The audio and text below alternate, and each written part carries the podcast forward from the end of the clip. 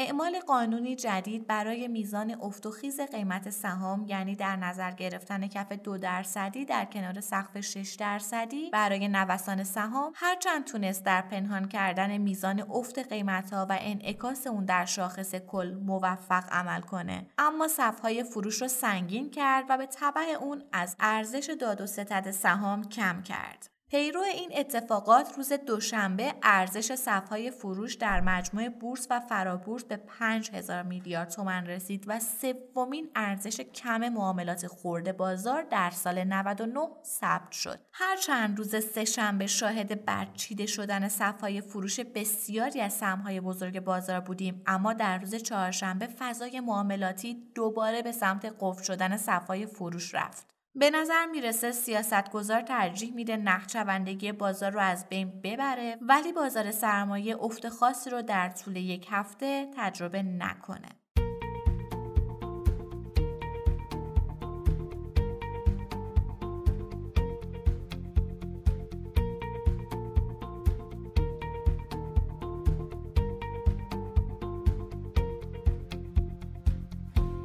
سلام اینجا پادکست کاریزماست و شما در حال شنیدن 26 مین اپیزود از مجموعه پادکست های هفتگی کاریزما هستید. کاریزما یه پادکست تحلیلیه. تحلیل بازار سرمایه که توسط گروه مالی کاریزما تهیه میشه. این اپیزود در روز چهارشنبه ششم اسفند ماه سال 99 ضبط شده. من آرام نظری هستم و با همراهی میسم رحمتی کارشناس اقتصاد و کارشناس ارشد مدیریت مالی و مهمانانی که ما را همراهی می‌کنن اتفاقات مهم بازار سرمایه در هفته گذشته رو مرور می‌کنیم. در مورد یک موضوع ویژه اقتصادی و مالی گفتگو می‌کنیم و در آخر به سیمایی از هفته آینده می‌رسیم. با ما همراه باشید.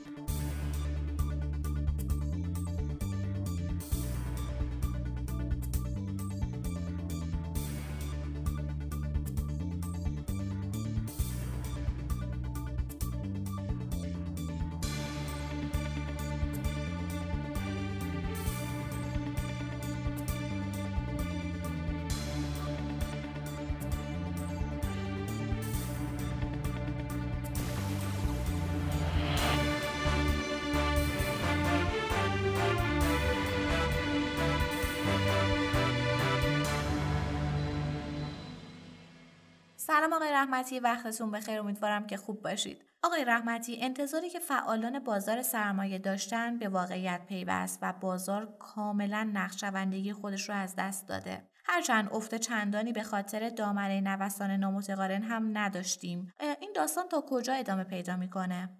سلام عرض می‌کنم خدمت شما و تمام شنوندگان عزیز. واقعیت اینه که ریزش قیمت ها در بورس هیچ وقت ابدی نیست و بعد از هر اصلاحی سرمایه گذاران در نقاط تکنیکالی اقدام به ورود می‌کنند. الان هم اغلب نمادها در نقاط حمایتی قرار دارند که در واقع جذابیت خرید برای سرمایه گذاران ایجاد می‌کنه. در برخی از نمادهای معاملاتی حقوقی ها در راستای حمایت از بازار اقدام به خرید سهام کردند. با توجه به ارزندگی این دست از شرکت ها حقیقی ها هم سفارش گذاری در سمت خرید رو در این هفته داشتن که این مهم باعث شد یک سری از نمادها مثبت و برخی دیگه هم از صف فروش خارج بشن. افزایش ارزش معاملات در جریان داد و ستدهای روز سهشنبه هم تحت تاثیر همین عوامله. این پارامترهای مهم اکنون قابل مقایسه با گذشته بازار نیست و در برهی از زمان ارزش معاملاتی فراتر از ارقام فعلی رو تجربه کرده. دامنه نوسان نامتقارن هم می‌تونه یکی از عواملی باشه که بازار رو طی چند وقت اخیر با وضعیت ریزشی همراه کرده. در همین شرایط می‌تونیم متصور بشیم که حجم معاملات رشد پیدا کنه چرایی اون هم در جذابیت قیمتهای فعلی سهام برای برخی از فعالان بازاره.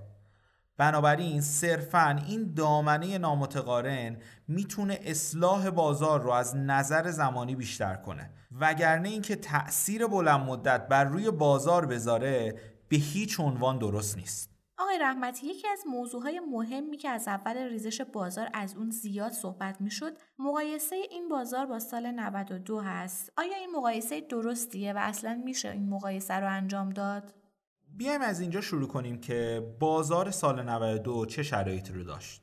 در سال 92 ما شاهد افزایش نرخ سود بانکی به بیش از 26 درصد بودیم. از طرف دیگه ما در این دوره سرکوب نرخ ارز رو هم شاهد بودیم و این در صورتی بود که نقدینگی همواره رو به رشد بود.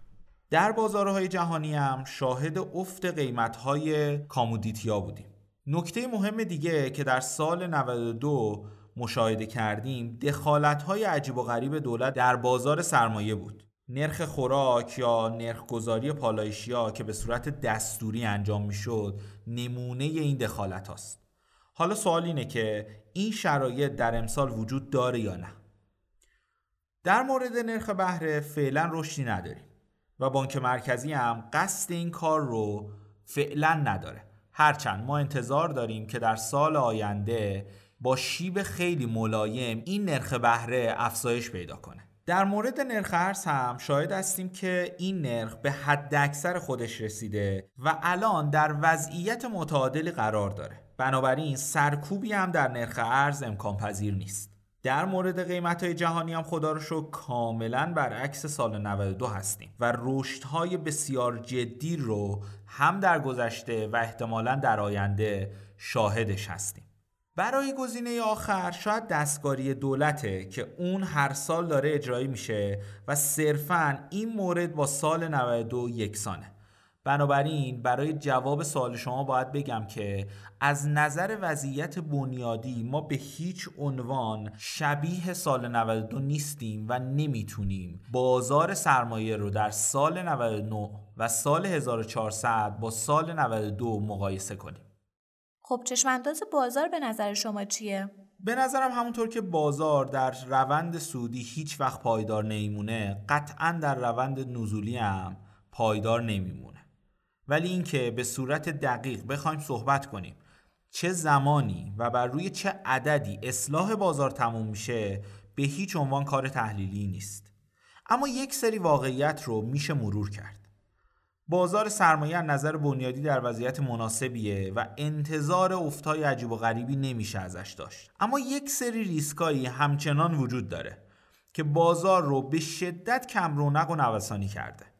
آینده سیاسی داخل کشور و ارتباط با آمریکا یکی از مهمترین این ریسکاست که همونطور که در اپیزودهای قبل هم گفتم فعلا نمی‌تونیم انتظار عجیب و غریبی از رفع شدن این ریسک داشته باشیم. بنابراین پولهای بزرگ ترجیح میدن نظارگر بازارهای اقتصاد ایران باشن تا به اون بازارها ورود کنن.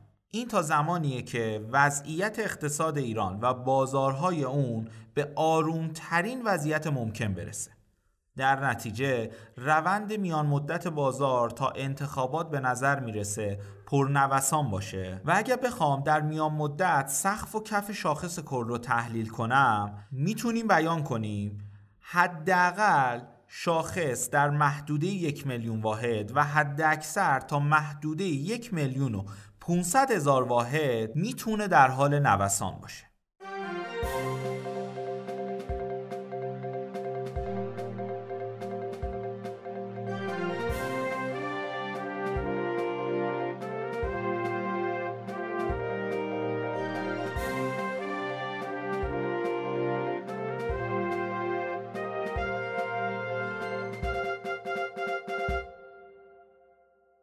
بهره از مهمترین فاکتورهای تعیین کننده در اقتصاد در همه جهان به شمار میره.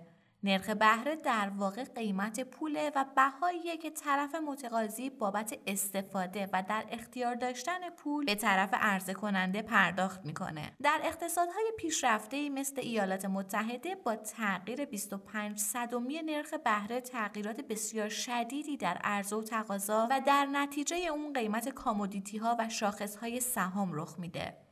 در برخی از کشورها از جمله ایران نرخ بهره همواره اعداد بالاتری رو به نسبت سایر کشورهای توسعه یافته به خودش دیده. نرخ بهره معمولا متناسب با نرخ تورم جامعه تعیین میشه اما گاهی اوقات خود نرخ بهره باعث رشد نقدینگی و در نتیجه اون رشد نرخ تورم میشه. یکی از آسیبهای مهم نرخ بهره بالا کاهش میزان سرمایه گذاری و خروج پول از تولید و حرکت اون به سمت بانک ها میشه و در نتیجه بازدهی پول بدون فعالیت های تولیدی بالا میره. بنابراین نرخ تأمین مالی هم رشد می‌کنه و کسب و کارها برای پوشش هزینه های مالی دچار مشکل میشن. تغییرات نرخ بهره در ادوار گذشته به طور مستقیم روی بازدهی بازار سرمایه هم اثرگذار بوده. به این صورت که با کاهش نرخ بهره بازدهی بدون ریسک هم کاهش پیدا کرده و نرخ پی بازار دچار رشد شده و بالعکس. پس یکی از عواملی که منجر به خروج پول از بانک و ورود اون به بازار سرمایه می‌شد همین کاهش نرخ بهره بود. در سال 99 با افزایش نرخ تورم فاصله نرخ بهره اسمی تا نرخ بهره واقعی افزایش پیدا کرد و عدهای بر این باور بودند که همین امر منجر به خروج پول از بانک ها و حجوم اون به بازارهای مختلف شده و برای کنترل این رخداد باید نرخ بهره افزایش پیدا کنه و سرانجام بانک مرکزی اعلام کرد که نرخ بهره بین بانکی از محدوده 18 تا سقف 22 درصد افزایش پیدا کرد. اما در مقابل برخی از کارشناسان همین موضوع رو یکی از دلایل ریزش بازار سهام می‌دونن. در همین راستا در خدمت جناب آقای محمد جواد شریفزاده دانشیار دانشگاه امام صادق علیه السلام و رئیس هیئت مدیره کارگزاری تدبیرگران فردا هستیم تا موضوع نرخ بهره رو به طور تخصصی تر مورد بررسی قرار بدیم. میشنویم با همین بخش رو.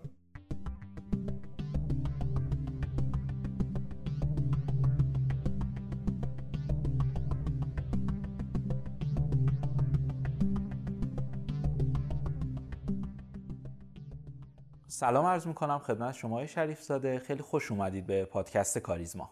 بندم متقابلا سلام عرض می‌کنم خدمت شما رحمتی عزیز و مخاطبان محترمتون که این پادکست رو خواهند شنید. خیلی ممنون از شما. آقای شریف زاده اگر موافق باشید با توجه به مقدمه‌ای که ما توضیح دادیم توضیح در مورد نرخ بهره در اول کار بدید و اینکه چه تفاوتی بین نرخ بهره بین بانکی و نرخ بهره عادی است و چه تأثیری نرخ بهره بانکی روی نرخ بهره سپرده و اوراق بدهی داره. بسم الله الرحمن الرحیم. این نکاتی که عرض می کنم اولین نکته که در پرانتز و من مقدم عرض می کنم در مورد نظامات مالی متعارف هست. یعنی این چیزی که الان در دنیا داره عمل میشه. طبیعتا در نظام بانکداری بدون ربا یه تفاوت هایی هست که حالا سر خودش انشالله اشاره خواهیم کرد. ببینید در اقتصادهای مدرنی که امروز ما در سراسر دنیا شاهدش هستیم نرخ بهره مهمترین قیمت در اقتصاد هست. خیلی قیمت در اقتصاد داریم. از قیمت کالاهای خرد کالاهای مصرفی داریم تا قیمت کالاهای سرمایه‌ای. یه سری نرخ‌ها در بازارهای مالی داریم. ولی اگه از ما بپرسن که مهمترین اینا کدوم هست بلا شک باید بگیم مهمترین قیمت در اقتصادهای مدرن نرخ بهره است. چرا؟ چون به کل اقتصاد جهت‌دهی می‌کنه. نرخ‌های بهره تمام اقتصاد رو تحت تاثیر قرار میدن. در مقدمه شما فکر می‌کنم بود که بعضی وقتا وقتی 25 صدم درصد مثلا فد فدرال رزرو در آمریکا نرخ‌های بهره رو کاهش میده یا افزایش میده میید همه بازارهای مالی متاثر میشن. نرخ‌های ارز متاثر میشن بازار سهام متاثر میشه بازارهای کالایی مثلا فرض کنید قیمت طلا متاثر میشه و و و و و همه رو تحت تاثیر قرار میده. پس مهمترین نرخ هست. و شاید مهمترین ابزار حکمرانی هم هست. یعنی مهمترین ابزار حکمرانی پولی و حتی حکمرانی مالی که امروز در اختیار دولت ها در سراسر دنیاست همین نرخ‌های بهره است که باهاش بازی می‌کنن و اقتصادها کار می‌کنن جهت دهی می‌کنن. حالا نکته بعدی که فکر می‌کنم من باید جواب بدم در سوالاتتون بود اینه که اساسا نرخ بهره چی هست؟ خب مستحضر هستیم ما در اقتصاد یه نرخ بهره نداریم. نرخ‌های بهره متعددی داریم. مثلا شما در همین کشور خود ما هم ملاحظه میفرمایید. اوراق دولتی یه نرخ بهره داره اوراق شرکتی یه نرخ بهره داره. شرکت ها متناسب با ریسکی که دارن. نرخ بهرهشون متفاوته متناسب با سررسیدی که اوراق قرضه مختلف یا سکوک مختلف دارن. نرخ های بهرهشون متفاوته. پس ما یه نرخ بهره در اقتصاد نداریم. نرخ های بهره متعددی داریم. اما همه اون نرخ های بهره یه رجوعی دارن به نرخ بهره پایه. یعنی نرخ بهره پایه ای هست که همه نرخ های دیگه تحت تاثیر قرار میده. حالا به مدت باید شاید تمثیل مثلا این مثال از کنم خدمتتون بد نباشه. در مورد نفت و مشتقات نفتی بسیار بسیار زیادی داریم که از نفت مشتق میشن و همچنین محصولات پتروشیمی که عمدتا از نفت دارن مشتق میشن. ولی می‌بینید که رفرنس اینا به قیمت نفت خامه. یعنی قیمت نفت خام وقتی کاهش پیدا می‌کنه شما قیمت بنزین میاد پایین قیمت گازوئیل میاد پایین قیمت نفت کوره میاد پایین قیمت خیلی از محصولات پتروشیمی میاد پایین. وقتی قیمت نفت خام در بازار جهانی میره بالا همه اون قیمت های دیگه هم چیه؟ متاثر با اون تغییر پیدا می‌کنن. حالا یه مثلا فرض کنید در مورد مشتقات نفتی که از جنس فراورده هستن مثلا میو crack spread ی دارن اینا که مستحضر هستی. در مورد نرخ بهره هم همینه. ما این نرخ بهره پایه‌ای داریم که همه نرخ های بهره دیگه یه مثلا risk premium ی بر اون نرخ بهره پایه هستن. متناسب با ریسکی که اون قرض گیرنده داره و و و سررسید که اون اوراق داره الی آخر. نرخ بهره پایه چیه پس؟ حالا سوال مثلا نرخ بهره پایه چیه؟ نرخ بهره پایه در همه اقتصادها قیمت پول بانک مرکزیه. مثلا در آمریکا اون نرخ بهره پایه رو بهش میگن federal funds rate یعنی قیمت fund فدرال پول فدرال. یعنی قیمت پول بانک مرکزی. حالا ممکن کسی بپرسه مگه ما چند تا پول داریم؟ بله چند تا پول داریم. ما یه پول بانک مرکزی داریم یه پول بانکی داریم. پول بانک مرکزی چی هست؟ اون پولی که بانک مرکزی خلق می‌کنه که پول پرقدرت در اقتصاد. کیا با اون کار می‌کنن؟ پول بانک مرکزی عمده در واقع جایگاهش در بازار بین بانکیه. ببین وقتی من و شما مبادله می‌کنیم حالا ببیشه چون الان نقش اسکناس خیلی کم شده در مبادلات البته اسکناس هم پول بانک مرکزی چون بانک مرکزی منتشر می‌کنه. ولی عمده مبادلاتی که ما با هم دیگه داریم اگر ملاحظه بفرمایید با کارت انجام میشه. مثلا بنده کارت بانک ملی دارم شما کارت بانک مثلا فرض ملت دارید. و من وقتی از شما خریدی می‌کنم حسابی که بنده نزد بانک ملی دارم و شما حسابی که شما نزد بانک ملت دارید اینا نسبت به هم چی میشه؟ بدهکار به کار میشه. یعنی بین بانک ها در واقع یک چی؟ رابطه حسابداری اتفاق میفته چون اساسا پول مدرن هم از جنس حسابداری هست یعنی جنبه حسابداری داره و ماهیتا بدهیه. حالا اینم نکته دیگه بود که باید خدمت رو عرض می کردم اما وقتی خود بانک ها می‌خوان با هم دیگه حساب های فیما بینشون رو تصویه کنن اونم معمولا اوورنایت در بازار بین بانکی. یعنی مجموع حسابایی که مثلا بین بانک ملی و بانک ملت در طول یک روز بدهکار بستانکار شده نهایتا می‌بینید که این دوتا بانک با هم دیگه باید چیکار کنن؟ تصویه کنن. اون تصویه در اتاق پای پای بانک مرکزی و با پول بانک مرکزی انجام میشه. یعنی حساب های اونا نزد بانک مرکزی هستش که نهایتا چی میشه؟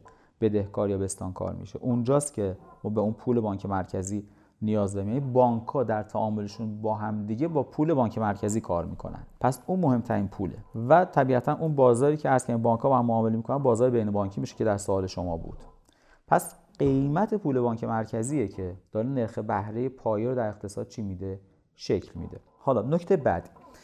آیا این نرخ بهره پایه که قیمت پول بانک مرکزی هست در بازار تعیین میشه؟ نه. اتفاقا دستوری ترین چیزی که در اقتصاد هست ماهیتا اینه. دستور نه به معنی که بانک مرکزی بگه همه بانک ها باید با این نرخ مبادله کنن. نه.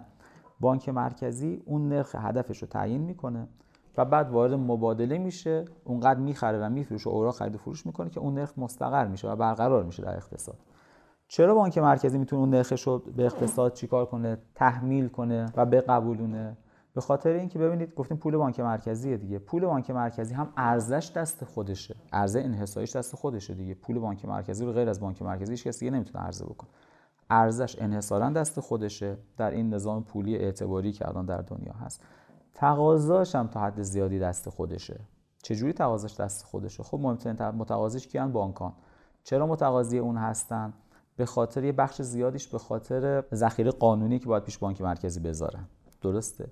خب وقتی شما نرخ ذخیره قانونی رو کاهش می‌دید چی میشه؟ یه مقدار زیادی تقاضا کاهش پیدا می‌کنه و نرخ میاد پایین. می‌برید بالا نرخ میره بالا. اتفاقی که در ابتدای امسال در, در کشور ما اتفاق افتاد در همین ابتدای سال 99 به علت کرونا خب بانک مرکزی تصمیم گرفت که یه مقداری نرخ ذخیره قانونی برای بانک‌ها بیاره پایین.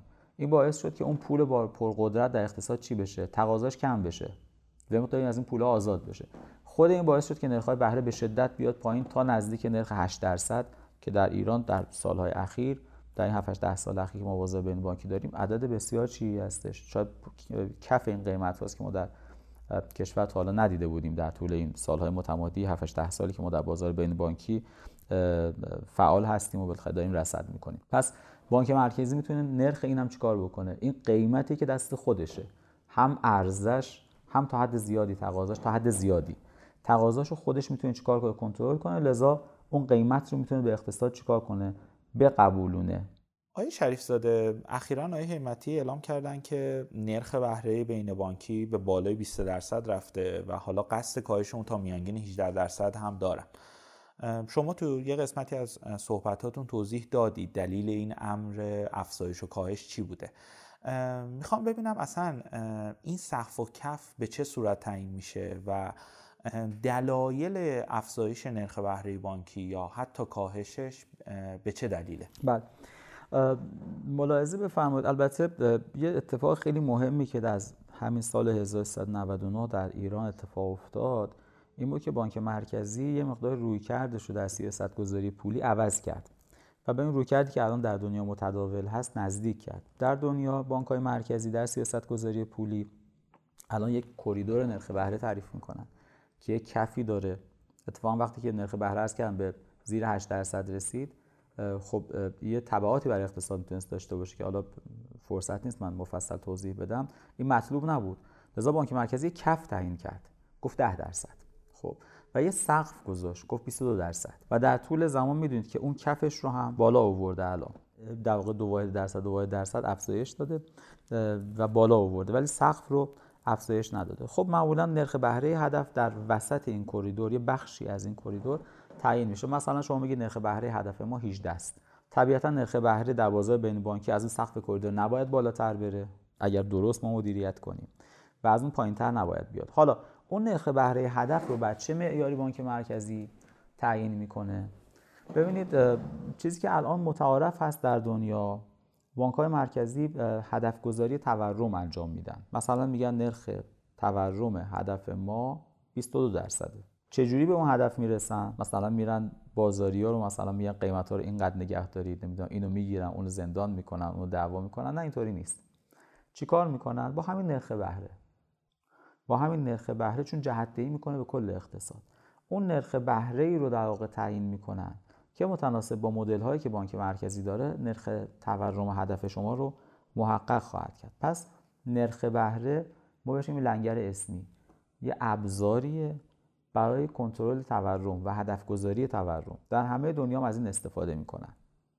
ما متاسفانه به جهت تاریخی به جهت اینکه صادر کننده نفت بودیم و حجم خیلی زیادی دلار ارزان در اختیارمون بوده از قبل از انقلاب تا تقریبا همین چند سال پیش مهمترین ابزارمون برای کنترل تورم نرخ ارز بوده. که بهش می‌گفتیم لنگر اسمی ما.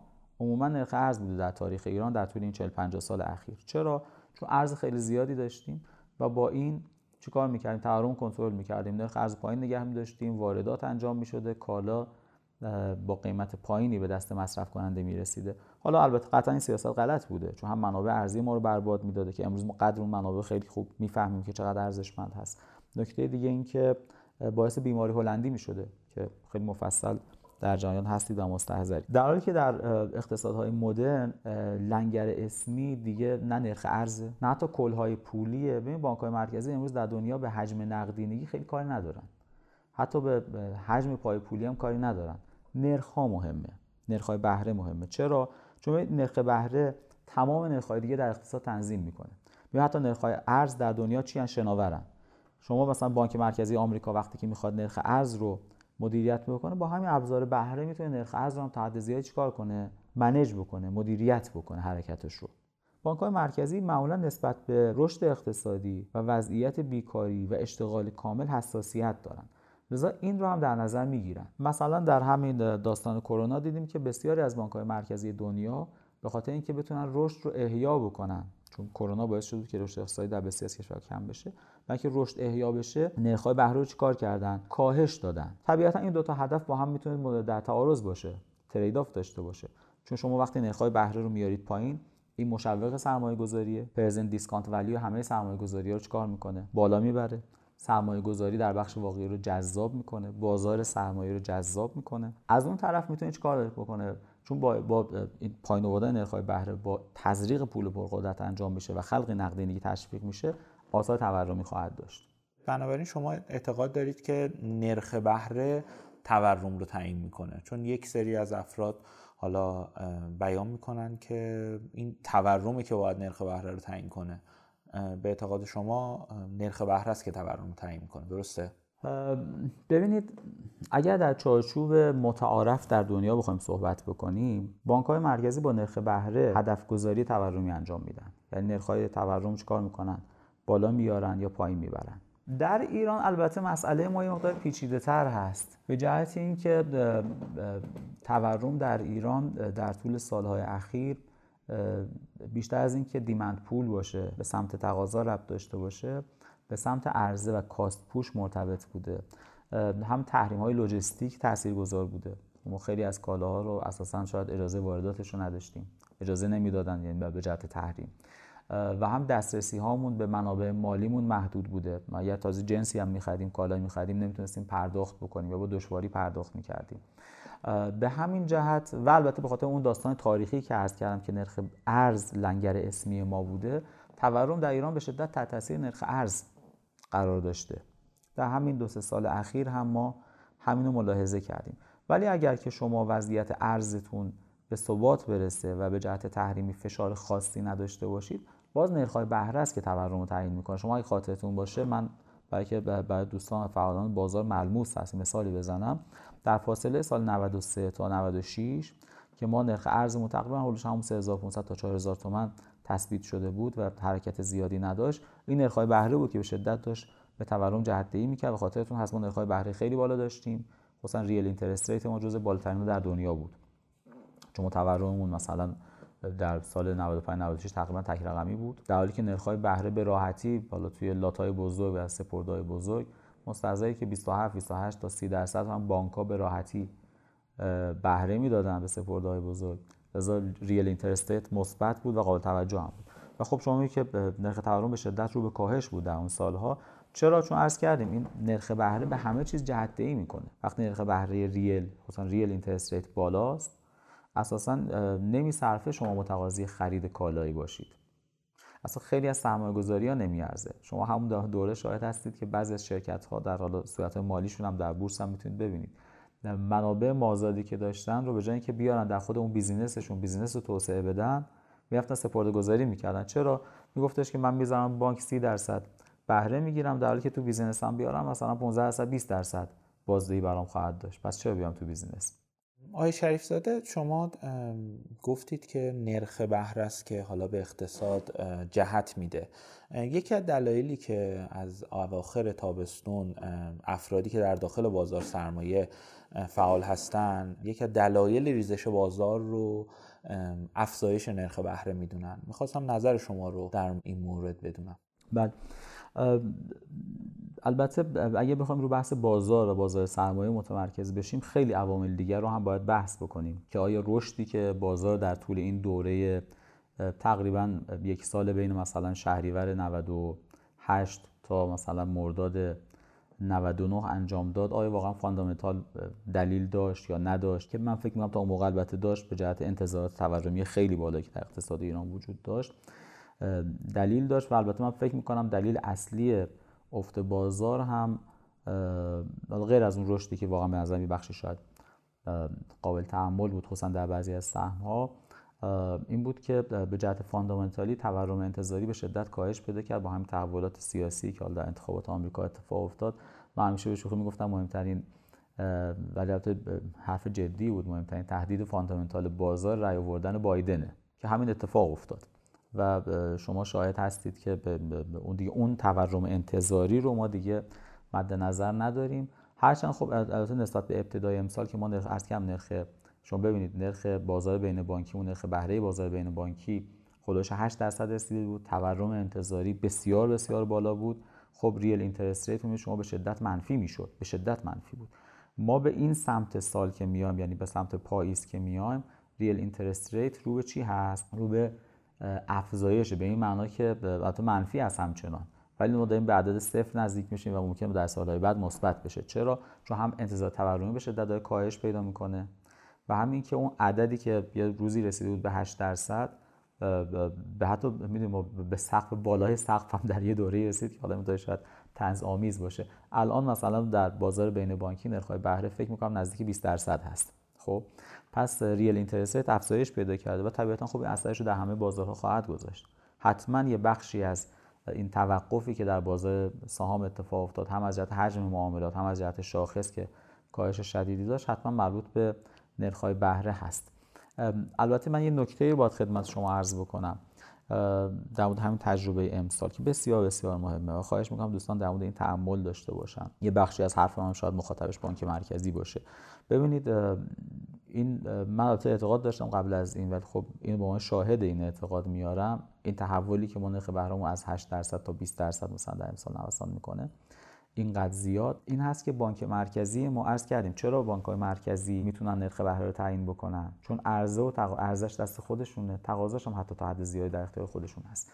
در ایران متاسفانه اینطوری نیست. بانک مرکزی ما کنترلی بر ترازنامه خودش نداره. بانک مرکزی بر عرضه سمت عرضه پول پول پرقدرت کنترلی نداره. چرا؟ به دو دلیل. اون سمت راست ترازنامه بانک مرکزی اگه ملاحظه بفرمایید در سمت پای پولی. بانک مرکزی با چند جا در تعامل مستقیم هست در همه کشورها. یه بخشش البته با بخش و سکتور خارجی اقتصاد هست. یه بخشش با دولت یه بخشش با بانک هاست بانک های تجاریه دقیقا به خاطر اینکه ترازنامه و صورت درآمد هزینه دولت دچار مشکلات جدی هست بانک مرکزی بر بخش تعاملش با دولت کنترل کافی نداره. یعنی دولت کسری میاره چیکار می‌کنه؟ تا آخر سال هست فشار میاره بانک مرکزی که شما چیکار کن؟ به من پول پر قدرت بده که حالا فعلا بتونم حقوق کارمندامو بدم یا ایدی پایان سال رو بدم. از اون طرف هم این پس یه مشکل هست به جهت کسری بودجه. از طرف دیگه هم ما می‌دانیم این یه چیز مسلمیه که به تعداد قابل توجهی از بانک های ما دچار بحران هستن. یعنی از سال 92 93 دچار بحران بودن و حلم نشده بحرانشون. و می‌بینیم که اینا زیانده هن درآمد هزینهشون به هم نمی‌خوره. و اضافه برداشت دارن از منابع بانک مرکزی. این اضافه برداشت یعنی چی؟ باز یعنی عدم کنترل بانک مرکزی بر ترازنامه خودش. در دنیا البته اینطوری نیست. یه بانکی سرمایهش از دست رفت نسبت کفایت سرمایه سرمایهش منفی شد حقوق سالانه سال منفی شد این وارد رزولوشن میشه و جمع میشه. اساسا نمی‌ذارن ادامه پیدا بکنه کارش. ولی حالا در ایران ما به هر دلیلی وقتی این کار رو نمی‌کنیم و بانک های مشکل دار به حیاتشون ادامه میدن خب اینا چجوری دارن؟ حقوق کارمنداشون رو میدن پول سپرده گذارشون رو میدن و حتی بعضا تسهیلات دارن میدن. بانک های مشکل داره ما. با تکیه بر منابع بانک مرکزی. لذا شما میگید که ماه به ماه که صورت های مالیشون میاد یا هر سه ماه یه بار یا هر شش ماه بار که صورت مالی اینا منتشر میشه می‌بینید که بانک الف یا بانک ب یا بانک جیم روز به روز بدهیشون به بانک مرکزی چی شده؟ بیشتر شده. خب این بدهیشون به بانک مرکزی بیشتر شده یعنی چی؟ یعنی که از منابع پول پرقدرت برداشتن. یعنی چی؟ یعنی که باز به این دلیل هم بانک مرکزی ما بر ترازنامه خودش کنترل نداره. چون کنترل نداره لذا نرخ بهره عملا در اختیار بانک مرکزی نیست. و چون نرخ بهره در اختیار بانک مرکزی نیست هدف گذاری تورم در ایران شدنی نیست. من به دوستان بانک مرکزی هم چند باری عرض کردم خدمتشون که تا زمانی که شما کنترل بر ترازنامه بانک مرکزی نداشته باشید هدف گذاری تورم در ایران شدنی نیست. خیلی کار خوبیه مطلوبه اما ممکن نیست. شما باید کنترلتون بر ترازنامه خودتون چیکار کنید؟ احیا بکنید. البته بانک مرکزی تلاش هایی کرده. من منکر اون تلاش ها نیستم. یه بخشش اینه که خب تلاش کرده که اتکای دولت به پای پولی رو کمتر کنه. خب می‌دونید در همین امسال باز اتفاق افتاد. برای اولین بار بانک مرکزی کارگزاری در واقع ایجاد کرد. در بحث بازار بدهی مشارکت فعالی داره. خیلی تلاش داره می‌کنه که دولت بتونه اوراقش رو بفروشه در بازار و اتکای به منابع بانک مرکزی نداشته باشه. از اون طرف هم یه تلاشایی کرده که بانک های مشکل دار رو تا حدی سر و سامون بده. اینم من انکار نمی کنم اما همچنان تا نقطه مطلوب که کنترل کامل بانک مرکزی بر ترازنامه خودش هست ما خیلی فاصله داریم. آقای شریف زاده به عنوان بخش پایانی توی بحث شما هم مطرح کردید که دولت اوراقی رو منتشر می‌کنه و به فروش میرسونه. بازار سرمایه به این اوراق به شدت داره واکنش نشون میده. من سوال می‌خوام کلی بپرسم. ما به چه نقطه ای باید برسیم؟ حالا از منظر نرخ بهره که بازارهامون از بازار سرمایه بازار دلار و بازارهای موازی این بازارها نه وارد رکود بشن. ما شاهدیم رکودهای چندین ساله. و نه مثل چند وقت گذشته وارد رونقهای عجیب و غریب بشن که کسی نتونه کنترلشون کنه. بله.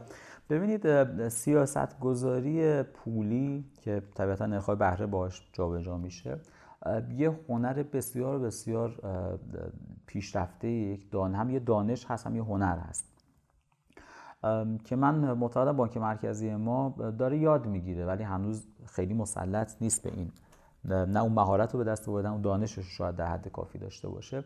زمینی که البته در اقتصادهایی که دچار رکود تورمی هستن سیاست گذاری پولی بسیار سخته. اقتصادهایی که دچار رکود تورمی هستن سیاست گذاری پولی بسیار سخته. چون شما اگه نرخ بهره بخواد ببرید بالا تورم کنترل میشه باعث رکود میشه بخواد بیارید پایین برعکس. اینکه شما بتونید با سیاست پولی هر دوتاشو مدیریت بکنید بسیار بسیار چی هست؟ دشوار هست. لذا سیاست پولی درست خیلی دشوار ضمن اینکه به شدت هم وابسته هست به نوع مدیریت دولت در کسر بودجه و مدیریت بازار بدهی. اینکه دولت چه اوراقی منتشر کنه با چه نرخ بهره منتشر بکنه بسیار بسیار مهم هست. واقعا یه بخشی از مشکل دقیقا امروز در دولت در بانک مرکزی نیست. در اون بخش مدیریت بدهی دولت هست. من معتقدم که با توجه به اتفاقاتی که در طول این چند ماه در اقتصاد ایران افتاده بهترین سیاست گذاری این هست که برای که این دوره رو ما بتونیم ان بگذرونیم این دو یکی دو سال هم بگذره و شرایط بهتر استیبل تری در اقتصاد ایجاد بشه اینه که دولت اوراق کوتاه مدت با نرخ بهره نسبتا بالاتری از نرخ‌های متداول فعلی بازار بفروشه. کوتاه مدت مثلا 6 ماهه. با نرخی مثلا فرض 22 23 24 حتی. که از یه طرف بتونه کسر بودجهش رو تامین بکنه. و دیگه خیلی نیاز به اضافه برداشت از منابع بانک مرکزی نداشته باشه. و بانک مرکزی کنترلش بر پای پولی تقویت بشه. از اون طرف این بالا بودن نرخ‌های بهره یه مقدار تورم کاهش خواهد داد. چون ما به نظرم الان اولویت می‌تونه کنترل تورم باشه. تورم کاهش خواهد داد. و این کمک خواهد کرد که مثلا 6 ماه بعد که اوراق سررسید شد و بخوایم رولوور بکنیم یا ریفاند بکنیم اوراق رو با نرخ بهره کمتری مثلا اگر امروز با 24 میفروشیم 6 ماه 5 با 6 ماه بعد با 22 درصد 6 ماه بعدیش با 20 درصد 6 ماه بعدیش با 18 درصد. با کاهشی که در نرخ تورم اتفاق میفته نرخ پایینتری رو در واقع بتونیم چیکار کنیم؟ به بازار بدیم. باز اگر بخوام به جمعبندی خدمتون عرض بکنم ما باید توجه بکنیم که سیاست پولی سیاست کوتاه مدته. ما سیاست پولی رو برای یه سال دو سال سه سال وضع نمی کنیم سیاست پولی کوتاه مدت هر سه ماه یا هر 6 ماه باید بازنگری بشه. امروز سیاست پولی مطلوب یه چیزیه 6 ماه بعد یه چیز دیگه است. امروز من معتقدم که سیاست پولی مطلوب اینه که نرخ‌های بهره بانک مرکزی پایین نیاره حتی به افزایش بده. البته به نظرم به جای اینکه بانک مرکزی افزایش بده بهتره که دولت روی اوراقش به اوراق کوتاه مدت منتشر کنه و نرخ‌های بالاتر. و بانک مرکزی هم البته حمایتش از اوراق دولتی داشته باشه. با آرامتر شدن تورم چون نرخ‌های بهره بالا کمک می‌کنه تورم آرامتر بشه. ما می‌تونیم در دورهای 6 ماهه بعد هم تورم پایینتری در اقتصاد ببینیم هم نرخ‌های بهره رو آرام آرام چیکار کنیم کاهش بدیم. خب طبیعتا شرایط برای بازار سرمایه هم از این جهت چی؟ بهتر خواهد شد. ولی اینکه ما الان انتظار داشته باشیم نرخ‌های بهره رو بیاریم پایین به نظرم کار معقولی نیست. و من هم حقیقتش چشمانداز کوتاه مدت تورم رو به هیچ وجه چشمانداز کوتاه مدت نرخ‌های بهره رو به هیچ وجه رو به کاهش نمی‌دونم.